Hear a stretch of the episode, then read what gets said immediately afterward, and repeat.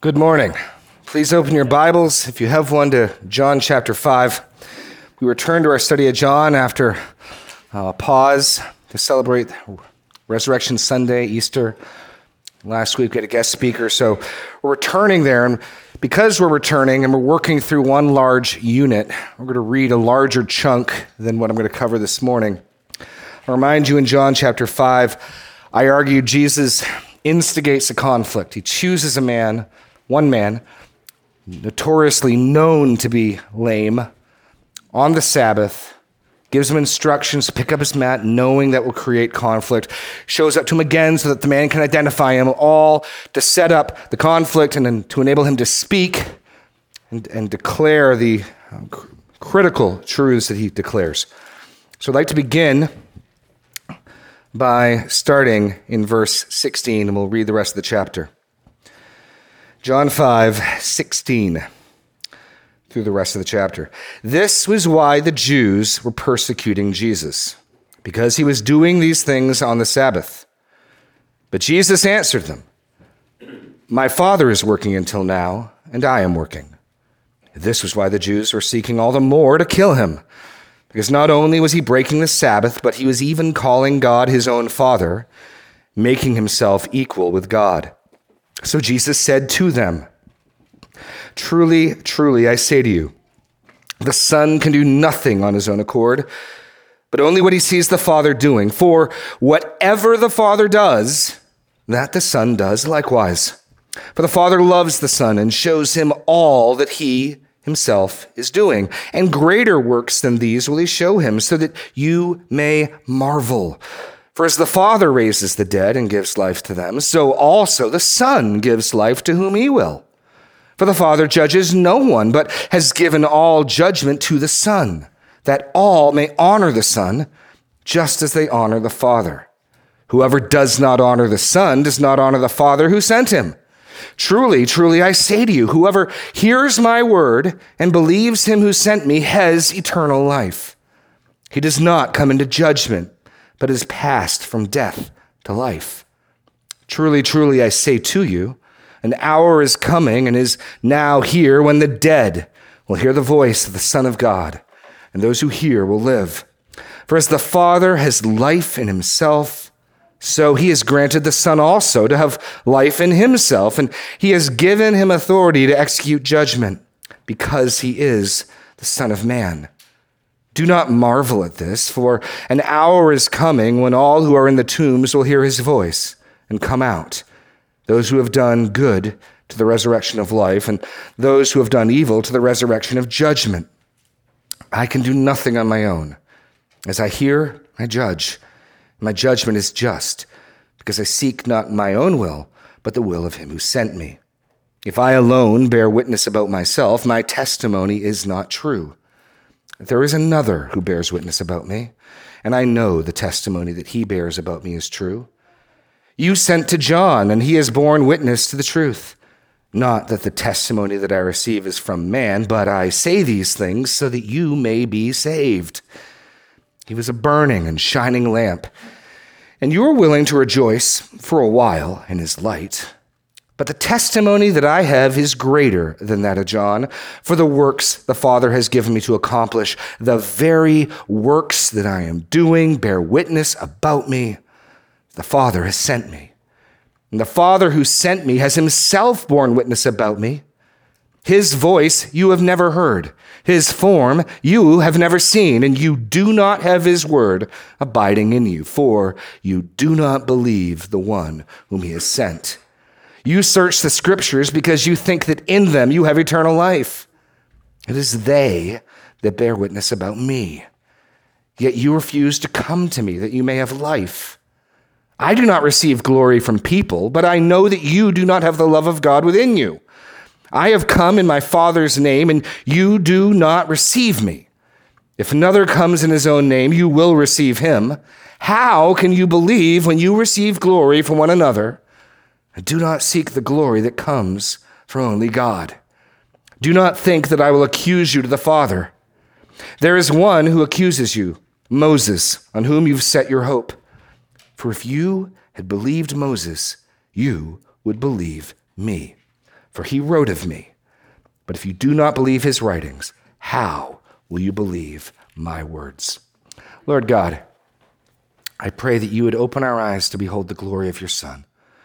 You would give us eyes to see and ears to hear, that you would soften our hearts, that you would take out hearts of stone and replace them with hearts of flesh. Lord, I pray that you would um, bring all of us to the knowledge that you have sent your Son into this world and that he speaks your very words, that we might have life, that we would hear his voice now and not only then. We would hear his voice now and live and have life and escape judgment. In Jesus' name we ask, Amen. I'll remind you where we've been and where we're going. Um, we will, at the end of this, have spent five weeks on John chapter 5, which isn't bad. That's close to 10 verses a week. Um, if it seems like it's going slowly, I assure you, I think we're flying. And in, in week one, we considered the miracle and how it was a setup for this, this conflict and then this discourse. And then we looked at Jesus' statements of what it means that he is one with the Father. They understand him rightly. He is claiming deity.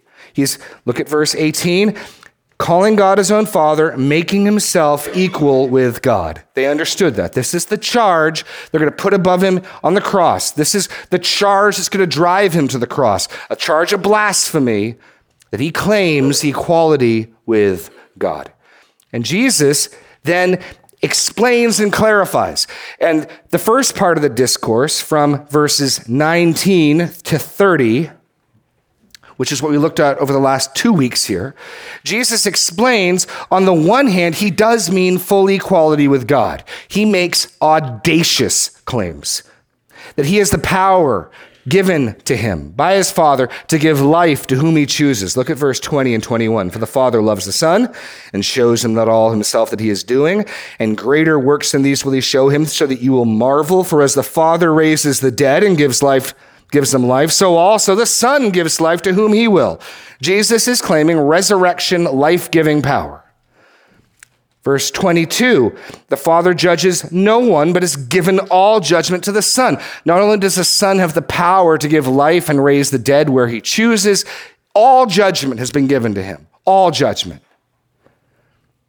Then in verse 23, all honor is due to him. The Father has done this that all may honor the Son just as they honor the Father. This is the God who is jealous and will give his glory to no other. The Father himself desires, intends for the Son to receive as much honor, as much glory as himself. So, on the one hand, Jesus insists, yes, you've understood me rightly. I do mean full equality with God. And yet, he also insists he does nothing but what he sees the Father do. He is completely subservient and submissive to his Father. In fact, if you look at his claims, he claims he does nothing but what he sees the Father do. He says this twice in verse 19 the Son can do nothing, literally from himself, but only what he sees the Father doing. Verse 30, he says it again I can do nothing on my own. There's, there's nothing original. There's nothing authentically Jesus in what he's doing. Rather, it's everything that he sees his Father doing, he is reflecting and doing. Every word from his mouth, every action he takes. In fact, this becomes the basis for his declaration to Thomas and the other disciples if you've seen me, you've seen the Father. The rationale is this the Father, in his act of love to the Son, look at verse 20, shows him all that he himself is doing. The Son has a full, complete, and total revelation of the Father made to him. We have much of the Father revealed to us in His Word, but not all. There are plenty of things we don't know about God. What was he doing before creation? Why did he do this? Why did he allow World War II? There's all sorts of things the Father has not revealed about himself. We have riches of revelation, but there's tremendous amounts of information we don't have. Not so with the Son. The Son has seen all that the Father does and then the Son does all, plus or minus nothing of what he sees. Therefore, the Son is the perfect image and representation of God the Father. That's the rationale. He is in lockstep with the Father. Yes, he is fully God. Yes, he is equal with the Father. And yet he is not in competition to him. He's not a rival God. Rather, Jesus insists, and he insists here, it is the Father's very purpose to send him He's not some upstart. The Father wants all to honor the Son. This is the Father's plan, the Father's mission that He sent the Son on. And that's this declaration. Well, those are some wildly large claims. Imagine someone walked in here this morning and said, I just want to let you know all judgment at the end of time and space is mine. I want to let you know that by the power of my voice, I will raise every dead person who has ever lived from the grave. I want to let you know that God the Father intends for me to receive just as much glory and honor as he does. These are staggering claims. And Jesus does not expect us to take these claims simply on his say so. He, he, he makes this point clear. This morning's message is titled The Manifold Witness to the Deity of Christ. And that word in the ESV translated either as witness or testimony. There's, there's one Greek word group, marturo, behind it. You can guess the word we get from that, martyr. Either the act of bearing witness or giving testimony, the one who gives witness or testimony, or the testimony that, that they give. It's used in all senses in this text, shows up 11 times in this passage. It's clearly one of the emphases. Um, so if you look in verse 31, if I alone bear witness, there it is, about myself, my testimony, there it is, again, is not true. There's another who bears witness, there it is, about me, and I know that the testimony, there it is, that he bears, there it is, about me is true. 11 times the emphasis. So in the English, we either say witness or give testimony or bear witness or testify. Th- those words are all representing one Greek word group family behind the text, which is what is being emphasized here. The other emphasis is true. You see at the end of verse 31 My testimony is not true if I bear witness only about myself. Verse 32 at the end, he knows that the witness borne by another is true And verse 33, you sent to John, and he has borne witness to the truth. So the emphasis in this passage is the manifold, the many witnesses, testimonies to Jesus, and that they are true. Jesus is laying out the warrant or the basis by which the Jews he's speaking to, and John's purpose in writing that we as well would conclude Jesus' claims are true. Jesus has insisted life and death, heaven, hell, hang in the balance about what you make of his claims. These are not small matters. What you think about what Jesus says about himself, your eternal destiny, weighs in the balance. And so it is critical that we conclude based on this testimony rightly. So I'm not sure how far we're to get this morning. Um, we're starting in verse 31, but between this morning and next week, God willing, we'll finish this chapter. J- Jesus is doing two things here as he move through this text. He's laying out a multitude of witnesses. Despite the grandeur of his claims, despite the greatness of them, he is going to insist he has more than enough witness. In fact, he has some testimony he doesn't even need. It's just gravy testimony. And eventually, he's get around the corner to condemning the Jews in Jerusalem in light of the witness, in light of the wealth of testimony and evidence, they have a share of guilt for not believing in him. That, that's what Jesus is saying. So the first half is more dominated by the witness, even though there's still notes of the judgment. And the second half of this text, starting probably in verses um, 39 and following, have more of the weight of judgment, although they show up in 37 and 38 as well. And witness is not absent, but we'll start working through it. The manifold witness to the deity of Christ. Point number one, verses 31 and 32, we see the plurality of testimony required. The plurality of testimony required. And again, understand Jesus here to these Jews that he is speaking to in Jerusalem knows he's made great claims. And so he, he confesses if I alone bear witness about myself, my testimony is not true. It's easy to say these things, it's easy to make these claims. It's much harder to back them up. And Jesus recognizes that. He's not setting these guys up for failure. He's, he's going to point to multiple lines of testimony. So the blank here, Jesus alone cannot testify about himself. And in saying this, he is merely confessing what the Old Testament law says plainly. T- turn to Deuteronomy 19. Uh, much of our Western legal code comes from principles found in Deuteronomy. We heard about oxes that gore last week. Here's another principle from the law. Um, important principle that holds through the Old Testament, holds through into the church. Uh, our version of it would be you need to establish through multiple lines of testimony beyond a reasonable doubt. Here's, here's the, um, the way the book of Deuteronomy expresses it. Verse 15 of chapter 9 A single witness shall not suffice against a person for any crime or for any wrong in connection with any offense that he has committed only on the evidence of two witnesses or three witnesses shall a charge be established. If a malicious witness arises to accuse a person of wrongdoing, then both parties to the dispute shall appear before the Lord, before the priests and the judges who are in office in those days, and the judges shall inquire diligently.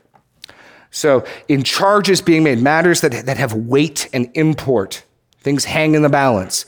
I mean, either Jesus is a blasphemer and a lunatic, or he is Lord. Those are your options. Good teachers don't say things like this. And so we need a plurality of evidence. And Jesus freely recognizes this. He's, he's agreeing with the law that it is good. And he, he then lets them know, yes, I don't expect you to take my word on this only, but there is another who bears witness about me, and I know that the testimony that he bears about me is true. There is another, here's your blank, who is testifying about him. It's a present tense. The, the testimony is ongoing. And we got to ask ourselves, who is Jesus speaking of? Who is this another?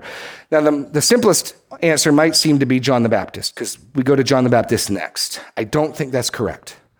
Um, I, I think you'll see the other, and here's your blank, is none other that Jesus speaks of none other than God the Father.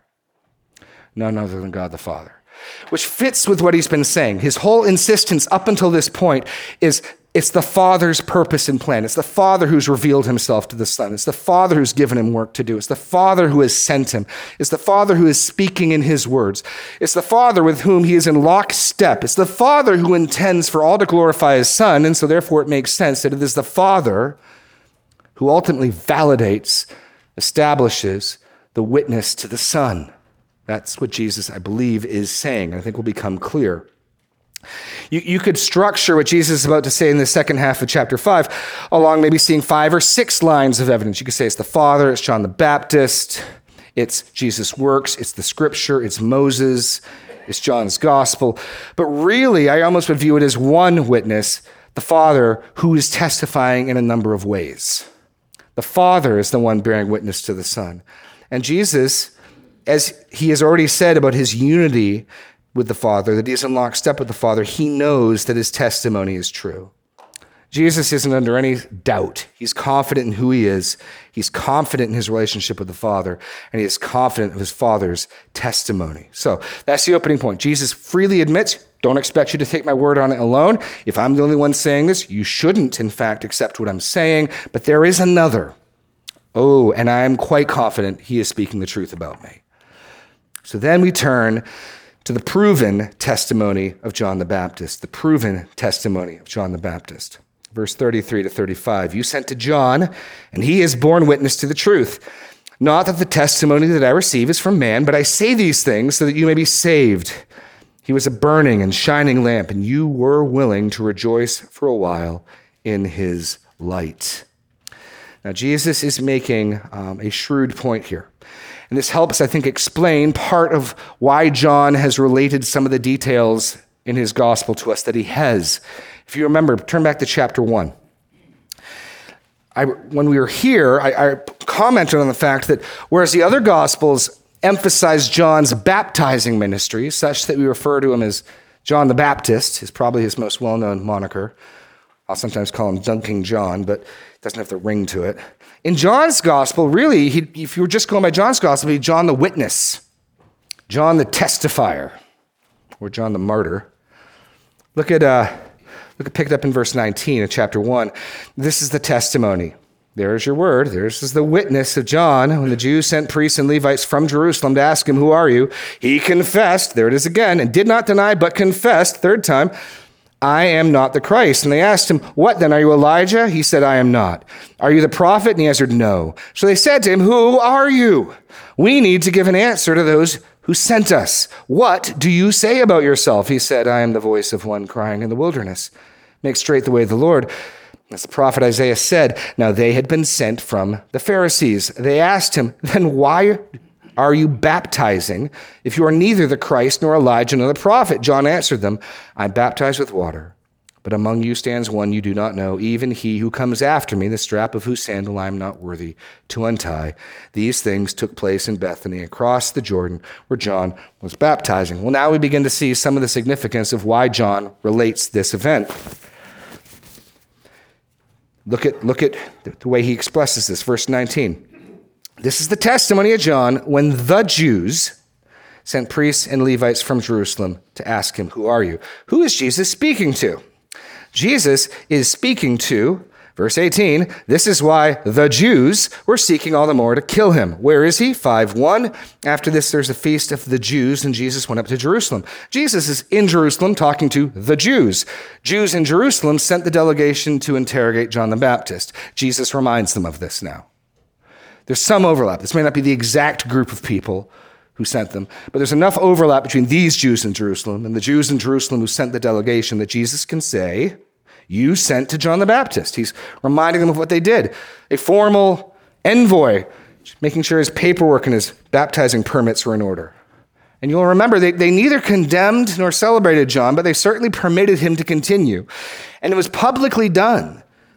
John had most of Israel going out to him, they say later in the, in the book. And so it would be known that these officials sent an official envoy to ask questions of John. He was, he was interrogated. He, they got a deposition, if you will, from him. And, and the Greek has an extra tense in the past. They've got more tenses than we do. And there's a tense which emphasizes the ongoing consequence of a past activity. The, be- the best way I can express it to you is the perfect verb tense. Is uh, if, if you're showing up to an exam and someone says, How do you feel about it? And I say, Well, I've, I've studied. The emphasis primarily is on my current preparedness for this exam. Yes, I'm drawing your attention to some time in the past I studied, but the real emphasis is I'm currently prepared for the exam because I studied. Or if you were to go into some place with a sickness or a disease, but you say, don't worry, I've been inoculated. Again, the, the idea is the current effect of the past completed action. This is the same tense Jesus cries, um, it is finished from the cross. Well, Jesus says, in effect, you yourselves, and he uses the tense, have sent to John. You are in the state of having sent to John. The consequences of that sending to John are what are being emphasized. They themselves had investigated John, and then the same tense is used for what he says about John. And John had given true and established testimony. And that's really the idea. John gave testimony, but that testimony is still ringing. That testimony was not challenged. They didn't condemn John. It wasn't the Jews in Jerusalem who arrested them, but Herod, because John had preached that it wasn't lawful for him to take his brother's wife. No, the Jews in Jerusalem had sent a delegation to John, and they did not censure him. They did not limit him. They t- permitted him, and this is publicly known. And we've been seen in John's gospel. What exactly did John the Baptist say? Did he equivocate? Did he, was he clear or unclear? No, he was perfectly clear. He testified again and again and again and again and again and John highlights this the fact that John the Baptist gave unerring, univocal testimony without any ambiguity, without any stuttering, without any vacillating, is what's being pointed out here. God raised up a prophet. The prophet was interrogated and questioned by the religious leaders. He stood that questioning, and his testimony continues. That's the gist of what Jesus is pointing out. In fact, the fact that G- Jesus puts John's testimony in the past tense suggests he's already been arrested or possibly even beheaded at this point. So he, he brings that up to them. You sent to John, and he has borne witness to the truth. Not that the testimony I receive is from man, but I say these things so that you may be saved. So John had given established testimony. Now, then Jesus adds John's testimony, though, is ultimately unnecessary. Jesus credibility to his claims does not depend on John the Baptist. It's remarkable. There's an abundance of, of evidence, Jesus is saying. He doesn't need John's testimony. This is similar to what John, I believe, the gospel writer, says at the end of chapter 3. Turn back to the end of chapter 3. The last time John shows up speaking in our text, when his disciples question him about why Jesus is, is eclipsing him, and he speaks of his great joy in verse 30 he must increase and I must decrease. We read this He who comes from above is above all. He who is of the earth belongs to the earth and speaks in an earthly way. That's John. John speaks in an earthly way. He who comes from heaven is above all. He bears witness to what he has seen and heard, yet no one receives his testimony. Whoever receives his testimony sets his seal on this that God is true. Now, the reason why I say that I think the Father is seen to be the one making all this testimony is how is John introduced in John's Gospel? John the Baptist, I mean. He's introduced this way. If you turn back to chapter 1, Verse 6 There was a man sent from God whose name was John. So ultimately, who sends John the Baptist to testify? The Father. So, whose testimony is it truly? It's the Father's testimony. The Father has seen to it to send a prophet to testify. So, even in John's witness, we see the Father establishing witness for the Son. I think this is how we're to understand all of what comes is the various ways the Father is witnessing and testifying to Jesus. Jesus doesn't need John's testimony. His claim does not rely upon the testimony of man, but he cites this that they might be saved. And this is an important thing to, to remember. Even as Jesus is going to say some stinging things to them, you don't, you don't know the Father. You don't have his word abiding in you. You don't believe Moses. Though That, that has got a sting to religious Jews in Jerusalem. He's not saying this to condemn them ultimately, although I believe it will condemn them. He's saying this that they might be saved. Sometimes when people are so firmly established in their unbelief and their hardness of heart, a stinging rebuke is what is required to wake them up. Jesus is saying these things that they might be saved. He's, look, you guys went out to John. You heard what he said. You, you know he said the same thing over and over again. And you didn't shut him down. You didn't stop him. In fact, he says, You rejoiced for a while in his light. What's, what's he implying? You, you guys are culpable. You know. You know. You don't feign ignorance. You know. John came to give light to the truth. Point D. John came to give light to the truth.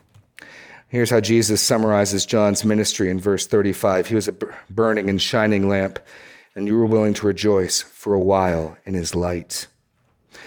Here is almost certainly um, referencing Psalm 132 17, which I'll just read to you. It's a messianic psalm, or a psalm with heavy messianic emphasis, and he writes, Therefore, I will make a horn to sprout for David. I have prepared a lamp for my anointed. The Messiah is coming, and there'll be a light. And we see this with spotlights. When someone important comes out on the stage, you put a big spotlight on him. Well, John the Baptist is that one holding that spotlight. I mean, no more clearly than in John chapter 1, where he points at him and says, Behold the Lamb of God who takes away the sin of the world. That's John's ministry, He's just pointing to Jesus. Point, there he is. There he is. There he is. Just as scripture foretold, God raised up a prophet to bear bright and shining light to the truth, to Jesus. And what condemns these Jews in Jerusalem, they had for a time rejoiced in that light and that message. Oh, they heard Messiah is coming. I'm sure they got excited. Now we know what they expected the Messiah to do, what they thought he would do. He'd pat them on the back. He'd say, Good job, guys. I'll take it from here. Let's go take on the Romans, or something like that. But for a while, the excitement, Messiah is almost here. Oh man, they got excited apparently in that light. They certainly didn't stop John, censure him in any way. And so Jesus is clearly implying you, you guys aren't innocent in your unbelief. You guys know. You know, you sent to John. You heard what he said. He gave established testimony. And you rejoiced for a while in his message. But you're not rejoicing in it now, are you? And it's not because of legitimate, innocent ignorance. Proven testimony of John the Baptist. They are culpable. That word for rejoicing is also a very strong term. Only other time it's used in John's gospel is in John 8, where Jesus says, Abraham rejoiced to see my day. Oh, they, they apparently rejoiced greatly for a time in John the Baptist's ministry. So now we turn to the powerful testimony of Jesus' works, the powerful testimony of Jesus' works, verse 36. But the testimony that I have is greater than that of John. For the works that the Father has given me to accomplish, the very works that I am doing, bear witness about me that the Father has sent me. Um, so note first that their testimony is greater than that of John. And that's because this is a testimony that's straight from heaven. Jesus' works, his miracles, his ministry, they come straight from heaven. Jesus will point to his works on many an occasion in the gospel. Let me give you a couple examples. He, he says, Believe. If you don't believe me, believe my works. In John 10 32, which I have shown you many good works from the Father. For which of them do you stone me? And then in 37 to 38, if I am not doing the works of my Father, then do not believe me. But if I do them, even though you do not believe me, believe my works, that you may know and understand that the Father is in me and I in the Father. So these works were given to him by his Father to complete. And Jesus and John, turn to 17 briefly. In John 17, Jesus is praying before his arrest, mock trial, and crucifixion. And we, he says this John 17. Pick it up in verse 1. When Jesus had spoken these words, he lifted up his eyes to heaven and said, Father, the hour has come. Glorify your Son, that the Son may glorify you, since you have given him authority over all flesh to give eternal life to all whom you have given. And this is eternal life, that they know you, the only true God, and Jesus Christ, whom you have sent. I glorified you on earth, having accomplished the work that you gave me to do. And now, Father, glorify me in your own presence with the glory that I had with you before the world existed. These are works the Father gave him to do. And that's what he says here as well. The testimony that I have is greater than that of John, for the works the Father has given me to complete, to accomplish, the very works I am doing, bear witness about me that the Father has sent me. So, what are these works? I got three blanks here, and if you can fit it in, his works would be, firstly, I think his miracles. His miracles. Why do I say that? Because in some sense, John's gospel is a book of miracles, a book of signs. When John writes at the end of his gospel why he wrote, you remember this, or hopefully you remember this, he writes, Now, many other, Jesus did many other signs in the presence of the disciples, which are not written in this book, but these are written so that you may believe that Jesus is the Christ, the Son of God, and that by believing you may have life in his name. John's, John's in one sense, you could summarize the entire Gospel of John as, as a book of signs handpicked by John. And we remember after he turned the water into wine at the end of chapter 2, middle of chapter 2, verse 11. This, the first of his signs that Jesus did in Cana of Galilee and manifested his glory, and his disciples believed in him. So the miracles that Jesus is doing, the signs that Jesus is doing, are clear evidences from that the Father has sent him. This is what Nicodemus confesses. We know you're from God, for no one can do these signs that you do unless God has sent him. So, rightly understood, the miraculous power that Jesus utilizes is divine validation, authorization, and witness to his credibility. But it's more than just the miracles, it's also his ministry. Turn to chapter 4. I'd say, in many respects, it's all that Jesus is doing and saying. Now, certainly with an emphasis on the miraculous. But when Jesus witnesses to the woman at the well, the lowliest of the lowly, the Samaritan woman shacked up with her boyfriend, the disciples come back and they are agog. They're confused. What, what on earth is going on? Verse 27. Just then his disciples came back. They marveled that he was talking to the woman, but no one said, What do you seek? or Why are you talking to her? So the woman left her water jar and went away to town. And the people said, Come see a man. And she said to the people, Come see a man who told me all that I ever did. Can this be the Christ? They went out from the town, were coming to him. Meanwhile, his disciples were urging him, saying, Rabbi, eat. But he said to them, I have food to eat that you do not know about. So the disciples said to one another, Has anyone brought him something to eat? Jesus said to them, My food is to do the will of him who sent me and to accomplish his work. So apparently, evangelizing and bringing to faith the Samaritan woman is part of the work the Father has given him. That makes sense. And when Jesus is praying in the garden, I've completed the work you gave me to do, he's not just saying, I did the dozen or so miracles you want me to do. Everything that Jesus is doing. And again, this, this links back to what he's said to the Jews in Jerusalem. He only does what he sees the Father doing. And the Father apparently wants Jesus to come and speak and act and reveal him and all of that is Jesus' work. So, Jesus' miracles, Jesus' ministry, and ultimately Jesus' death. These are the works the Father has given him to do that testify to who he is. And so, consider as we read this, not just Jesus' miracles, but his kindness, his humility, his, his authority, his boldness, his courage.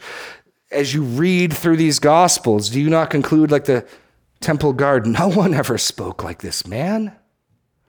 They, they, they, authenticate Jesus. And so many people who come to faith in Christ do so not because of a clever, reasoned argument, but reading the text of God's word, they, they become enthralled and compelled by the Jesus revealed. This is the Son of God. They see his works, they see his words, they see his actions, they see his deeds, and they find that witness and testimony compelling. And Jesus points to his works, his miracles, his ministry. Now, they don't know this yet, but we do, his death, because of course, this account is operating at two levels. There's the event, Jesus talking to the Jews in Jerusalem. But John, in his gospel, years later, is telling us about this event in a book that has a clear apologetic purpose. He wants us to believe.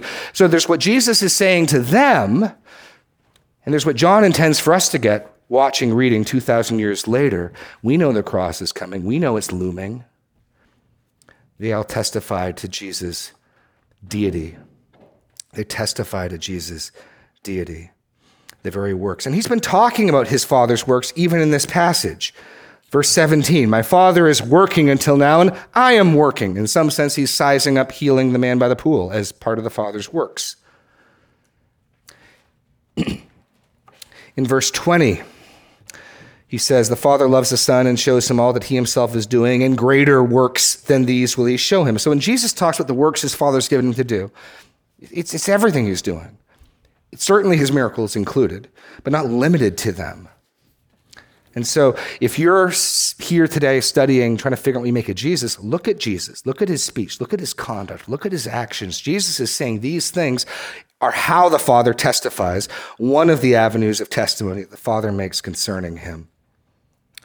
He says, um, The works the Father has given me to accomplish, the very works that I am doing, bear witness about me that the Father has sent me. Here's your point three. They testify that he has been sent by the Father, which is an interesting emphasis. Jesus is very emphatic and makes this point that he is sent by the Father repeatedly. I got a whole sheet here of references, and this isn't exhaustive, of the times Jesus insists this is a critical point. I was talking to Pastor Daniel this morning. Why, why this emphasis that Jesus is sent by the Father? Well, I think because in it, two, two truths he's been hammering away in this chapter are made clear. One, if he's sent from the Father, from the throne room of heaven, it establishes his greatness, his grandeur. But if you also understood him to be sent, it understands his submission, his, his alignment with the will of the Father. He's not some upstart who sent himself self appointed prophet and apostle. No, he was sent. So you see in this one phrase, being sent from the Father, his greatness and his submission to the Father. He, he speaks about this a number of ways. I'll just read you a couple of the passages. Um, J- Jesus is so emphatic in understanding that, that his Father sent him and us coming to believe that.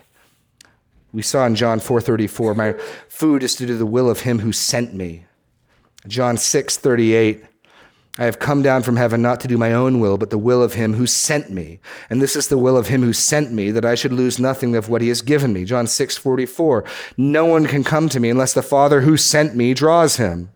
John 6, 57. As the living Father has sent me, and I live because of the Father. John 7, 16 to 17. So Jesus answered them, My teaching is not mine, but his who sent me. If anyone's will is to do God's will, he will know whether the teaching is from God or whether I am speaking on my own authority. John 7, 28 to 29. Jesus proclaimed as he taught in the temple, You know me, and you know where I come from, but I have not come on my own accord. He who sent me is true and him you do not know.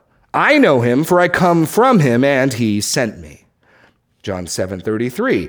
Jesus said, I'll be with you a little while longer, and then I am going to him who sent me. That's just some of the references in the next two chapters of John's gospel. This, this emphasis. Understand, Jesus is saying, I, I am the one sent from the Father's side. I'm the one commissioned by the Father. And that gives sanction and credence to what Jesus says. So when he says, I and the Father are one, the Father sent him, wants him to say that.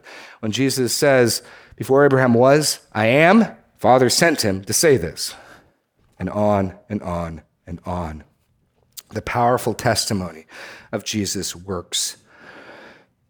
Let's briefly dive into point four. Um, we're not going to get fully through these verses. We'll pick up in 37 and 38 next week, but I want to just make one or two quick points from here. The personal testimony of God the Father, the personal testimony of God the Father. Jesus has already brought the Father into this in the, in the point about the works, as he's identified them, the works the Father has given me to accomplish, and that the fact that the works themselves bear witness that the Father has sent me. But now he isolates the Father personally. The Father who sent me has himself borne witness. That emphasis in English, himself, is backed up in the Greek. It's emphatic. The Father himself. And I think the idea here is in many other ways we can see the Father bearing witness, but it's indirectly through intermediaries. He sends John, he gives Jesus works to do. But there's at least one sense where the Father has himself, without intermediary, given testimony to Jesus. God the Father has testified to Jesus. The first plank, audibly, audibly. In all four Gospels, there are accounts of God the Father speaking from heaven, audibly testifying to his Son. Um, the other Gospels have it at his baptism. It's coming in John's Gospel. So, G- so Jesus may well be referencing his baptism, which, is, which was witnessed by many people. But turn over to John 12. I'll show you the account of it in um, in John's Gospel, John 12. So the Father, God the Father, has testified to Jesus by sending John the Baptist. God the Father has testified to Jesus by giving and authorizing him powerful works to do, ministry to do, words to speak. And the Father himself has audibly and verbally given witness to his Son. John 12, 28. Well, let's start in 27.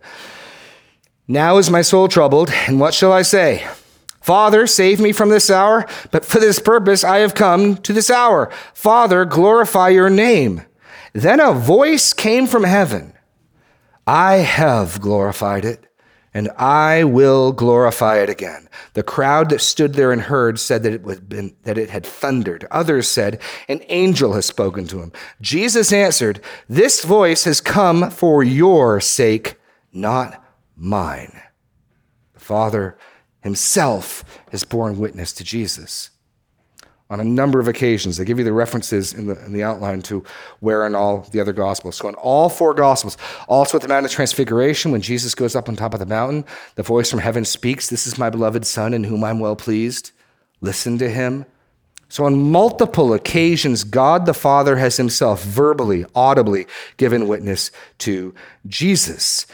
And then, secondarily, we understand here through John, through his works, and in his word.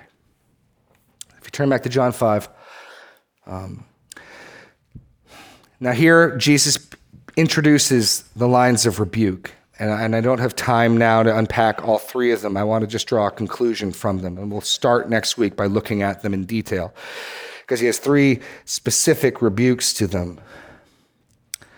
His voice you have never heard, his form you have never seen, and you do not have his word abiding in you, for you do not believe in the one whom he has sent.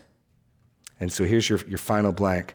Yet they do not know the Father, and therefore they do not believe in Jesus. Jesus insists their ignorance of the Father and their ignorance of his word is the reason they are ignorant of him. I mean, you think of Orthodox Jews today, and you wonder do they worship the same God? Do they have faith in the same? Look at Jesus' statement. No. You do not have his word abiding in you. How can you say that? These are people who, in all likelihood, had memorized most, if not all, of the Old Testament. I mean, they're, they're Awana of Bible verse. You know, they'd have like given our medals and stuff from awards night. They'd just be like having bling out to here because of the verses they had. These are people who who memorize Scripture at a degree far beyond what most of us do. How, how can Jesus say you don't have His word abiding in you? Well, it's obvious because they don't receive the one whom God has sent. It's the same voice talking. This again gets back to the logic of what Jesus has insisted upon. Every move Jesus makes, every word out of his mouth is nothing but a perfect reflection of the Father. Therefore, you cannot distinguish your response to Jesus from your response to God the Father. You can't say, I don't like him, but I do like him. You can't say, I don't like Jesus, but I like Genesis. Can't do it. Same person talking, same voice. Same testimony and witness. And so Jesus is going to round the corner of their guilt and their culpability. Yes, he wants them to be saved. So even this stinging rebuke is done with a redemptive purpose. Maybe some of these guys might come to their senses. The slap, so to speak, will wake them up. Look, you sent to John. You know what he said. You rejoiced for a while in his witness. But you don't have God's word in you because you don't believe in me. They do not know the Father, and therefore they do not believe in Jesus. Jesus insists their ignorance of the Father and His Word is the basis for their ignorance and refusal to worship Him. And so I just want to bring this to a close by pointing out to you that, yes, there is ample, abundant, more than abundant witness to Jesus. And yes, it is appropriate for us to examine and to um, evaluate Jesus himself insists in John 7 16 to 17, My teaching is not mine, but him who sent me. If anyone's will is to do God's will, he will know whether the teaching is from God or whether I'm speaking my own authority. And so there's a legitimate appraisal, there's a legitimate sizing up that's righteous and good and healthy. But there's also a guilty sizing up where you know perfectly well and you're buying time and buying yourself wiggle room, and well, who knows? And Jesus condemns that, and he will condemn that. Let's read to you how he, what, he just blasts them in John 5. Verse 44 How can you believe when you receive glory from one another? And do not seek the glory that comes from only God. Do not think I will accuse you before the Father. There is one who accuses you, Moses on whom you've set your hope. For if you believed Moses, you would believe me. Anybody who claims to hold to the Old Testament and doesn't believe Jesus doesn't believe the Old Testament. It's what Jesus is saying. It's just stinging, striking claims. So as we close, we won't be singing our closing song this morning. I would just challenge you to, to, if you are one who has come to the belief that Jesus is sent by the Father, that he is the Messiah, the Son of God, be confident. God has amp, amply, sufficiently, abundantly, and with gravy on top testified to the identity of his Son. Through his works, through his word, audibly, through the miracles, through John the Baptist and the prophets, we, we have a wealth of evidence. And if you're here today not sure you make a Jesus, by all means investigate righteously, legitimately, but, but also recognize also there comes a point where you know, and then Jesus has some sharper things to say as well. We, we, we dare not tarry. Um, so let's close in order of prayer. Lord God, you have sent your Son into this world. You have declared that he is both Christ and King that he is um, David's son and David's Lord. He is our great king. He is our Savior. He himself bore in his body on the cross our sins. and by his stripes are we healed. Lord God, I pray that you would give all of us in this room a, a confidence in this truth, that we would not vacillate, but that we would see and recognize your voice, your image, your glory in your Son and in his activity as he speaks and acts in this gospel, that we might behold the glory of Christ, and that we might surrender and bow our knee now rather than later, that we might hear his voice and live now rather than hear his voice and be judged later. I pray this in Jesus' name. Amen.